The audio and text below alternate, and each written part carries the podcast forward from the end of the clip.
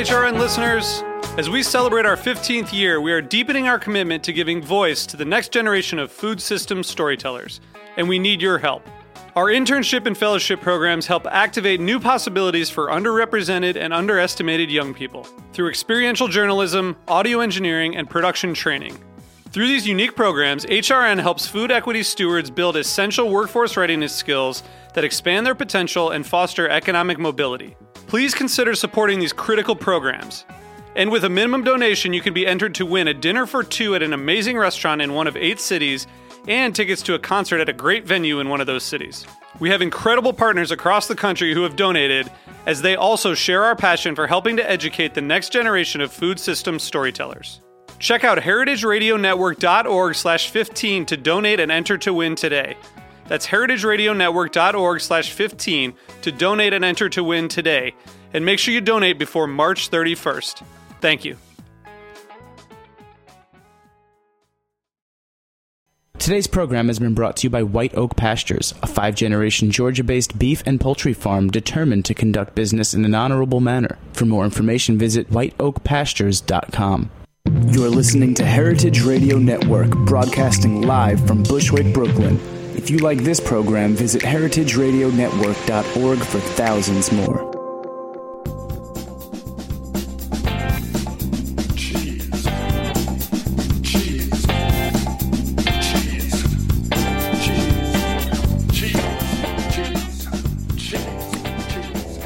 Hello, this is Diane Stemple on Cutting the Curd. My guest this for this month's book segment is Gianaclis Caldwell, whose newest book is The Small Scale Dairy. Welcome. Hi, Diane. Thanks for having me on. Oh, you're very welcome. Uh, Gianaclis's previous books were The Small Scale Cheese Business and Mastering Artisan Cheesemaking. And the subtitle of the new book is The Complete Guide to Milk Production for the Home and Market. And wow, this book includes so much information that I thought I should know and ha- didn't know yet, and in a very friendly and palatable format. What made you write this particular book? Uh, well, having our own small farm and struggling and dealing and enjoying the day to day issues that trying to produce really high quality raw milk brings, I wanted to try to be able to share all the little things that we've learned, all the little tricks that help empower the small producer and inform the small producer on how to do it really well and do it really well consistently, which is a, a challenge for any dairy at any size. Uh, and I like to help the little people, if you will, the little farmers have the same kind of access to that information as somebody might at a larger scale. Hmm And how, um, what does it add to the first book, The Small Scale Cheese Business? The small, well, this, if I had known that I was going to write this other one, I probably would have left some things out of the small scale cheese business and added some other things in there. It's too early to do a full new edition of the first book. Uh-huh. Um, but if I did, I didn't focus in the first book on the dairy side of it. Okay. It was all on the cheese plant side and nothing to do with animal husbandry and how that relates to high quality milk. So this book is specifically for the milk. Okay, it's Um, more milk to do with oriented. Okay. Right, Now, you know so much in so many different fields and directions. How did you learn it all? Well, I came. I come from a family of uh, uh, do-it-yourselfers, and in in the truest sense, as far as there weren't the options of hiring people, or um, if you wanted something done, you did it yourself. And it's ingrained in me, and it's also somewhat just of a. Um, it's an empowering thing to think, you know, if somebody else could learn to do something, I probably can learn it too. Mm-hmm. And um, then, then sharing that, I, I like to have a lot of things going on.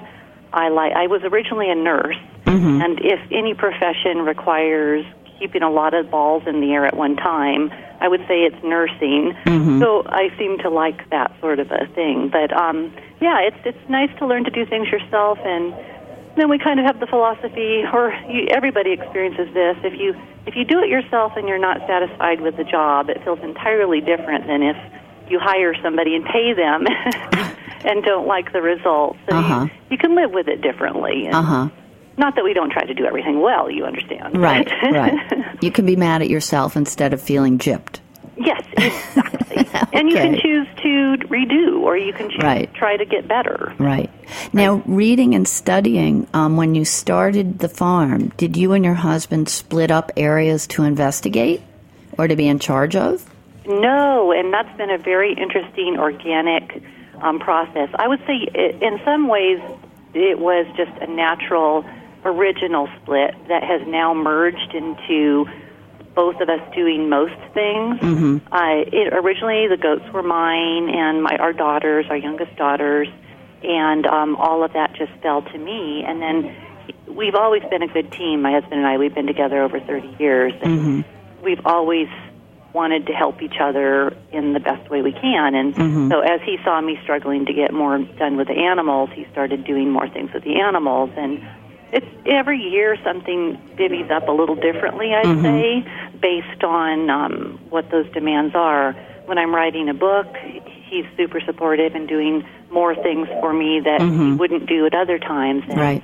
He's he also has commitments. He's running for the board of the American Cheese Society and other things that then I try to pull take up the slack. Then, Okay. Yeah. For our listeners, um, let me list some of the various areas of expertise that are covered in the book. I'm just touching on them. Um, there's a lot about animals, cow, sheep, and goats.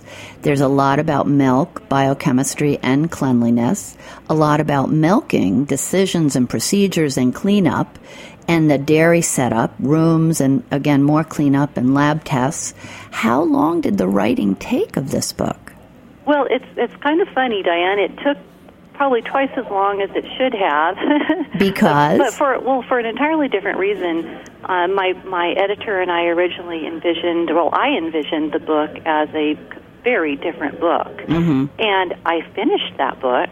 Uh-huh. And turned turned it in on time. I'm always on time. Oh, good. And um, yeah, another thing that was ingrained in me. Um, but uh, then, as we as she read through it, some things weren't working well for her, and I I credit Chelsea Green, who are extremely great publishers, um, for being having the foresight to see that this wasn't working. And the reason it wasn't working is because I had attempted to have ner- uh, excuse me, gear it toward an audience of both consumer and producer. Uh-huh. And when in my heart, I'm really more, um, my expertise lies with helping the producers. Right. So then we lo- we talked about it and talked about it and um, decided to rewrite the whole thing to uh, focus just on the producer with the hope that a very serious raw milk consumer would be interested in it also. So it still didn't take any longer than the other two books. I, I I'm averaging about two years per book from start to finish, and uh, it just it's um it's a it's a fun process. I like I like these long term processes. Okay. So yeah. when you changed the plan, did you go back and write more in depth on many of the topics? Yes, yes, okay. definitely. I got to focus really deeply on the food safety part of it and uh, all the things that only a producer would want to delve that deeply into. Right, right. So um, the first plan changed into the second plan with the editor's help. Oh yes, definitely. Mm-hmm. Mm-hmm. You know, and and writing a book such as this is definitely a team effort. An author, if there, unless I'm just the only one that needs help, mm-hmm. uh, an author should rely on the wisdom of a publisher. I hope they're listening now. in in knowing how something appears to a different audience, Right. and and um, how to make that book meet its goals. You don't want to have a book where people get it and then they feel left wanting, and, and that's not what I want to do. So I, I appreciate that sort of a push. Where do you fit writing into your day? That's always a question. Um, luckily, I do, like I mentioned, have like to have multiple things going on, Uh-huh. and there are many days where there's no writing that occurs.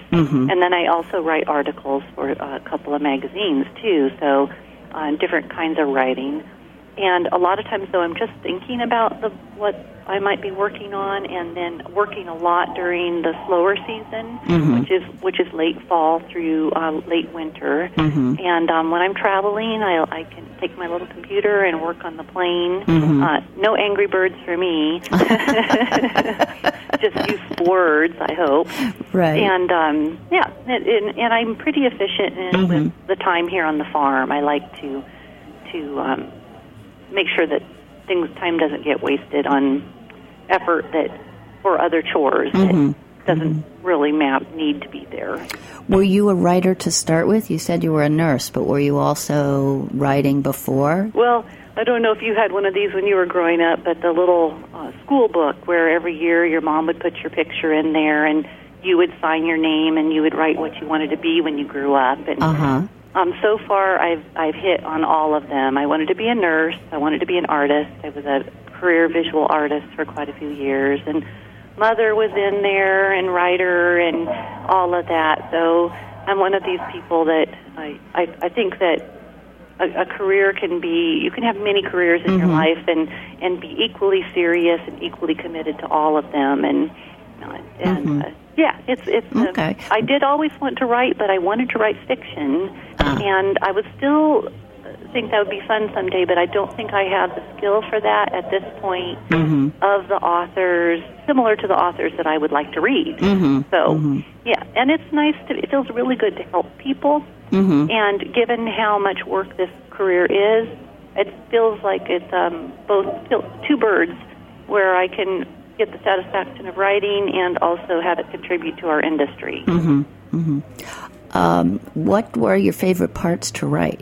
What are what are the Well, most I fun? learned a lot. I, my favorite thing overall about writing any book so far is how much I learned. Mm-hmm. And I'm not kidding when I say it's actually a selfish act in having the excuse then to research and study and learn something more about what you're already doing. Uh, so I, I think learning the history of milk and the final end, I don't know if you read the very last little like epilogue part of the book, but um, it really changed me. This process did of writing this particular book in feeling much more strongly about becoming a food rights a- a- advocate. In in the ridiculous level of um, oversight to some degree, Right. and the and the lack of many con- of a great number portion of the consumers in being willing to take responsibility for choosing food. Mm-hmm. So you know it's it's um, a paradox of, because if consumers are wanting protection, then the, that's what will happen. But or it will an attempt will be made at that. But I, I I liked what it how it made me feel at the end and feeling more feeling more strongly about that. so more dedicated to the to the current food cause.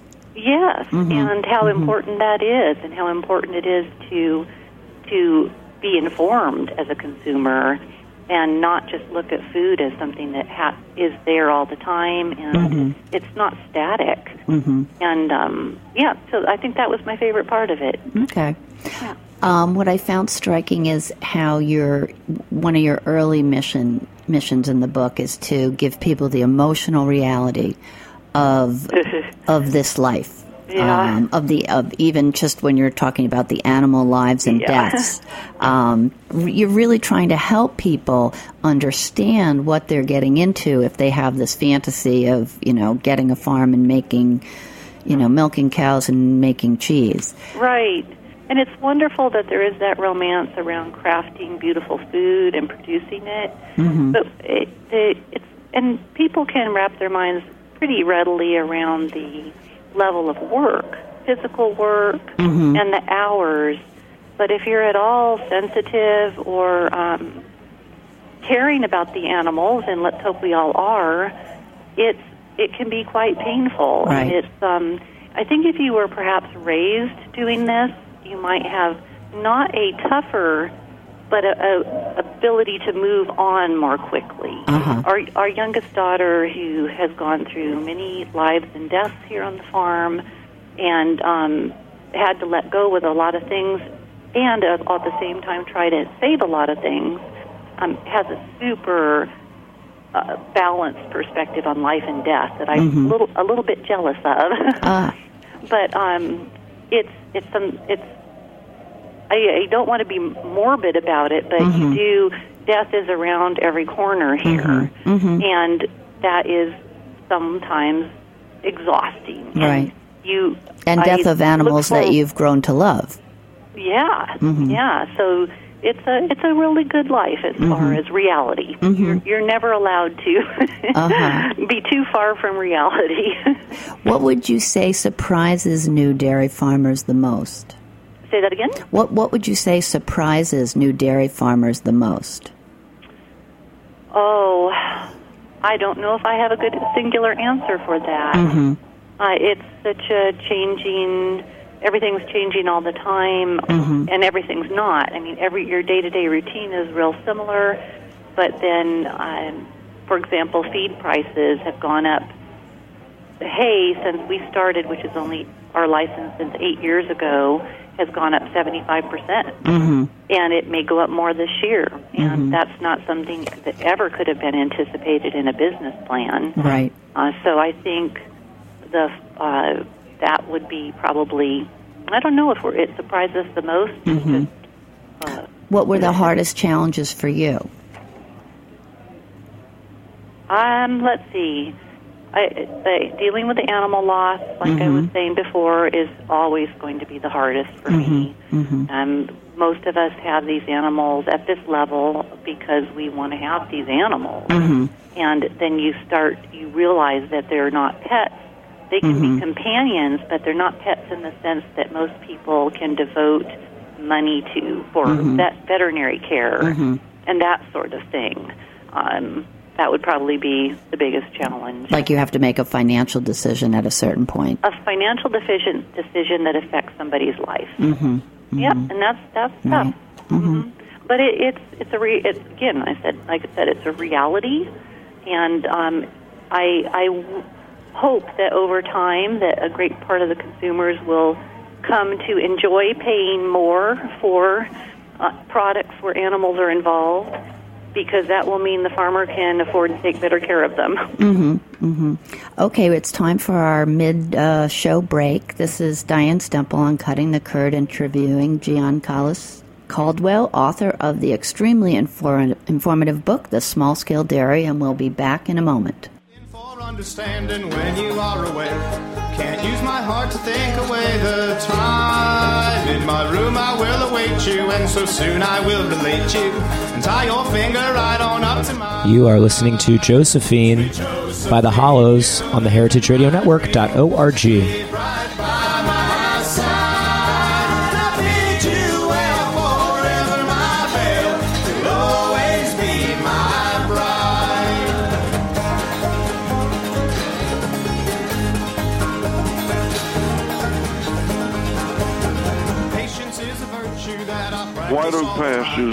Only farm in the United States that has its own USDA inspected red meat abattoir or slaughterhouse and its own USDA inspected poultry abattoir or slaughterhouse. We partner with Whole Foods to deliver our high quality meat and poultry from Miami, Florida, all the way to Princeton, New Jersey.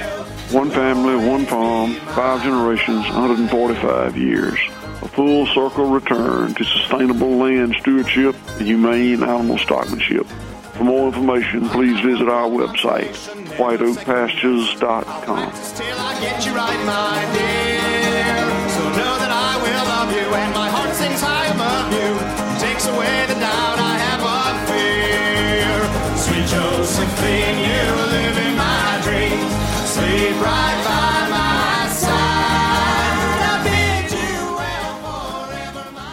We're back on Cutting the Curd. This is Diane Stemple interviewing Gianaclis Caldwell.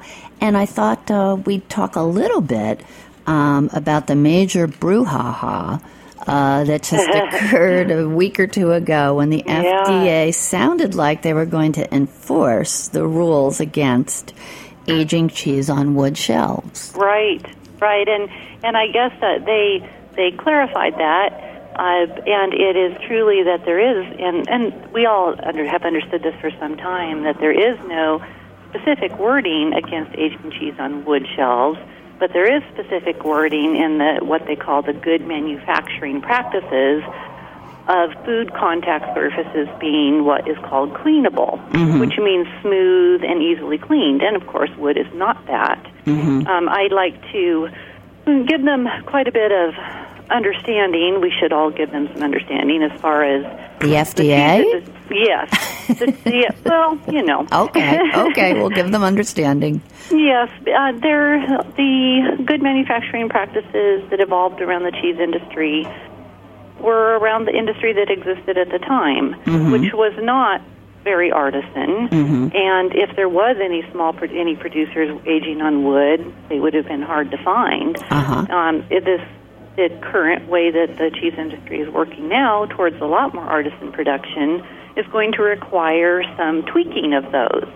And um, I'm on the American Cheese Society Regulatory and Academic Committee, which is a fantastic way for us to help the uh, the regulators learn a new paradigm.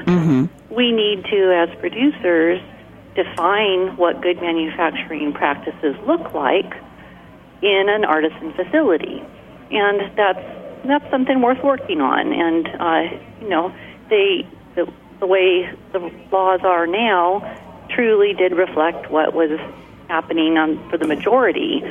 Now it becomes more difficult, in my opinion. The larger the food system grows, the more likely it is that regulators will want to streamline and make everything look the same for for their ease of knowing what to what to look at. You know, you come into a little facility like ours and it looks greatly different from anything even like 10 times our size. Right. And when I say look, I mean in what you see happening, what kind of products. But it doesn't mean that we can't do it at just the same exact level of quality and food safety, but it ju- it will look different. Right. And your book is about yeah. all the ways to be as safe as possible. Right, right. So it's um it's um I don't mind at all being a part of that. And I really was so excited to see the huge uh back cry or backlash of um of uh of um Cheese people, everywhere. Yeah, cheese people Yeah, rallying yeah. together. And, Yes, it was quite impressive. Oh, it was, wasn't it? All over I the almost feel as if we Facebook were and the internet. ship and fired a warning shot right across the bow. And then it seemed to have worked. I mean, that was the exciting part. It- You know, usually you feel like you're throwing stones hopelessly, but Yes. it seemed a week or so later they were taking it back. Right, and and and who knows? It it is such a big body of uh, the people and um, offices and laws, and and maybe they they were right in that it was just somebody overstepping their authority as far as making it sound as if it was a blanket statement. Who knows? uh-huh. And I don't I don't think it matters at this point. I'm just I'm actually really glad it happened. It um I think it set a nice position, and it will give the cheese, all of us cheesemakers, a little bit more impetus to keep working toward defining what good practices are, best practices. Were you involved with the writing of the ACS statement? All the, uh, you know, not so much as our, our fantastic uh, executive director, uh, Nora Weiser, but um, we all have our little input and um, our little little things to add from our perspective. And it's a great it's a great committee. It's a great team. It's a great organization. And that was great having that, you know, come out and be so uh, steadfast and reassuring. Mm-hmm. Yes. Well, at the same time, wanting to be part of making things change and not setting up big adversarial situations. Right, right. Right. So let's get back to the book. Some of Okay. my questions. Um, you just have so much content, and I have just a bunch of questions about different little things. um, you talk about having milk tasting sessions on the farm. Yeah. Now, what kind of milks do you offer, and who comes to the sessions? Well, well, a couple times a year, we have what we call our Farmstead Cheesemaker Short Course, mm-hmm. where about six people that are really wanting to learn how to make handmade artisan cheese on a farm you know, from the milk of their own animals come and spend three days making cheese and, um, and learning to analyze milk for quality, bacteria counts, all of that. And a sensory analysis of milk is important. And uh, so I'll get milk from, uh, we have two different breeds of goats. So we'll separate out those. And then I have um, great neighbors that have some dairy cows. I get some milk from them. And we do a variety, the same lab tests on all the different samples and combine that then with the sensory. Mm-hmm. And it's uh, milk, I think, is going to be the new frontier for trying to appreciate its differences. Mm-hmm. Our society is kind of accustomed to the ubiquitous white gallon Right. that is the same across the country. Mm-hmm. I mean, you'll find tiny little differences, but in animals that are fed similar diets, it's all going to be very similar, which is a great goal for a, a massive system. Mm-hmm. But if you want to start tasting the local milk and tasting what those animals are eating through the milk, and of course that's going to translate for we cheesemakers into some pretty unique cheese. Right. Yeah, so I think uh, training our taste buds to taste the milk is the first step. Uh, I don't think any cheesemaker can make cheese if they don't know how the if they know what tastes good in milk. Right. Now, Yeah. one thing you say in the book is that individual animals, some have more pleasant milk than others. Yes, that's very true. I did not know this this yeah, little fact. Yeah. In fact, uh, some yeah, some of them, and who knows if it's nutritional imbalances for some. Right. What do you think causes it? Yep, yep. Hormonal. Well, it could be many things.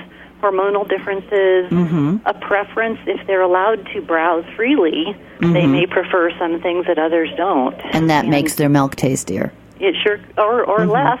Uh huh. Okay. yeah, some animals have more milk sugar in their milk, and and that will of course make it more pleasantly sweet. Will you will you breed the animals with better tasting milk? Well, I think uh, you should. It's if you have that luxury and you're that small to know how each individual tastes year round. That's definitely something, but only if that same animal is good in other ways. You know, Okay. volume and disposition. So For there the are other dairy farmer, you want you want cows and goats and sheep that are good workers and uh, pleasant to be around and. Mm-hmm. Not not too unhappy. They need to be happy. Well, you know, there's that advertisement that says happy cows make good, Yeah. make better milk. So it could be a bad disposition has good milk. uh, that is a good theory to investigate. Okay.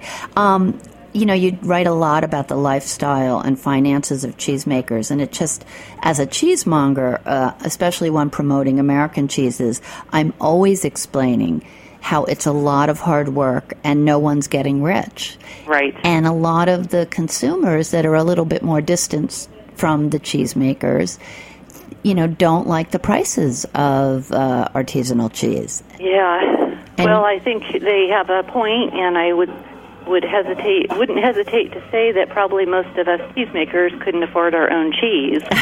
right. Uh, yeah. But um, it is a system that is completely dependent on the farm. You know, no different price supports like um, you might find in Europe. Right. that help keep those prices down. And uh, none of us, oh gosh, I don't know any small scale cheesemaker that t- keeps track of their hours and Right, I'm thinking of But- hours. That, that would you would definitely look very underpaid if you kept oh track yeah, of hours. Uh, we don't even want to know actually. I really always, whenever I'm speaking or teaching, I emphasize that at the small scale that we are, Mm-hmm. it's a it's a lifestyle business, meaning that you your payoff is being able to do it. right. And as right. long as you love that work and that lifestyle, if you want to be on the land, if you don't want to go to concerts, Mm-hmm. then then it's worth it.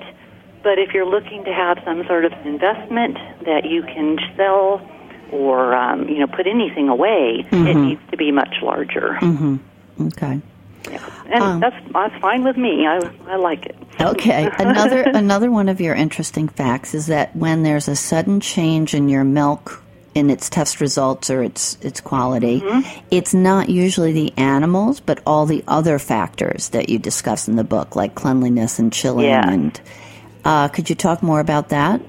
Oh, things can just change so quickly. In fact, one of the tests we do every time on our cheese batches, the last two were not impressive at all. The the milk was yeasty and fermented poorly in this particular test that I do. And I had changed one thing in the process. I had switched from one type of uh, little liquid detergent that I wash the udders with to another. Mm-hmm. So now I've changed back, and I'll check that test tomorrow. Now, what it- made you change? um, I'm always searching for something a little more um, environmentally friendly Okay. Okay. and uh, breaks down in the septic system better. Right. All those things. So I, I tried a different product. And I thought what was interesting in the book is how you want to dilute it so it works but doesn't leave a residue. Yes, any chemical, especially, and of course, chemical shouldn't be a bad word because everything is made of chemicals. Right. but the dairy cleaning chemicals and sanitizing chemicals, in order for them to work properly, they need to be diluted properly, mm-hmm. used at the right temperature, mm-hmm. and then um, in accordance to how your water is. Right. Some people have very acidic water. Mm-hmm. And then if they go to use an alkaline detergent, which they all are, it won't work well. Right. So all those things, they shouldn't be used without understanding their application because first of all, they're expensive. So you don't want to use more than you need to. And using less than you need to won't even do the job. So Right. Right. yes. A lot of details. What Yes. percent of time um, do you feel is spent milking versus cleaning? And There's a lot more, lot of time cleaning, Yeah. and uh, it's not even. We have a, a person staying here now to watch, and she's she's amazed at how much time is spent cleaning. You know, it And doesn't said, sound it's that a career- romantic. It career. doesn't. It doesn't sound that romantic. The cleaning part. it's not.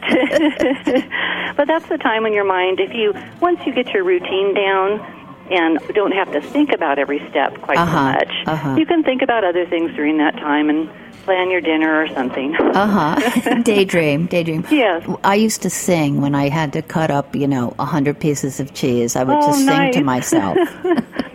anyway, well, that's it for this month's book and book review on cutting the curd. I want to thank you, Gianaclis, for uh, being a great guest and for your fine book, The Small Scale Dairy. Thank you, Diane, and thanks for your great show. Oh, thank you.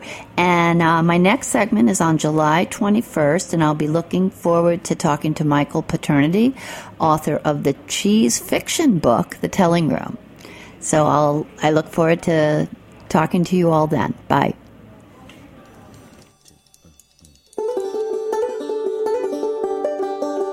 Thanks for listening to this program on heritageradionetwork.org. You can find all of our archived programs on our website or as podcasts in the iTunes Store by searching Heritage Radio Network. You can like us on Facebook and follow us on Twitter at heritage underscore radio. You can email us questions at any time at info at heritageradionetwork.org.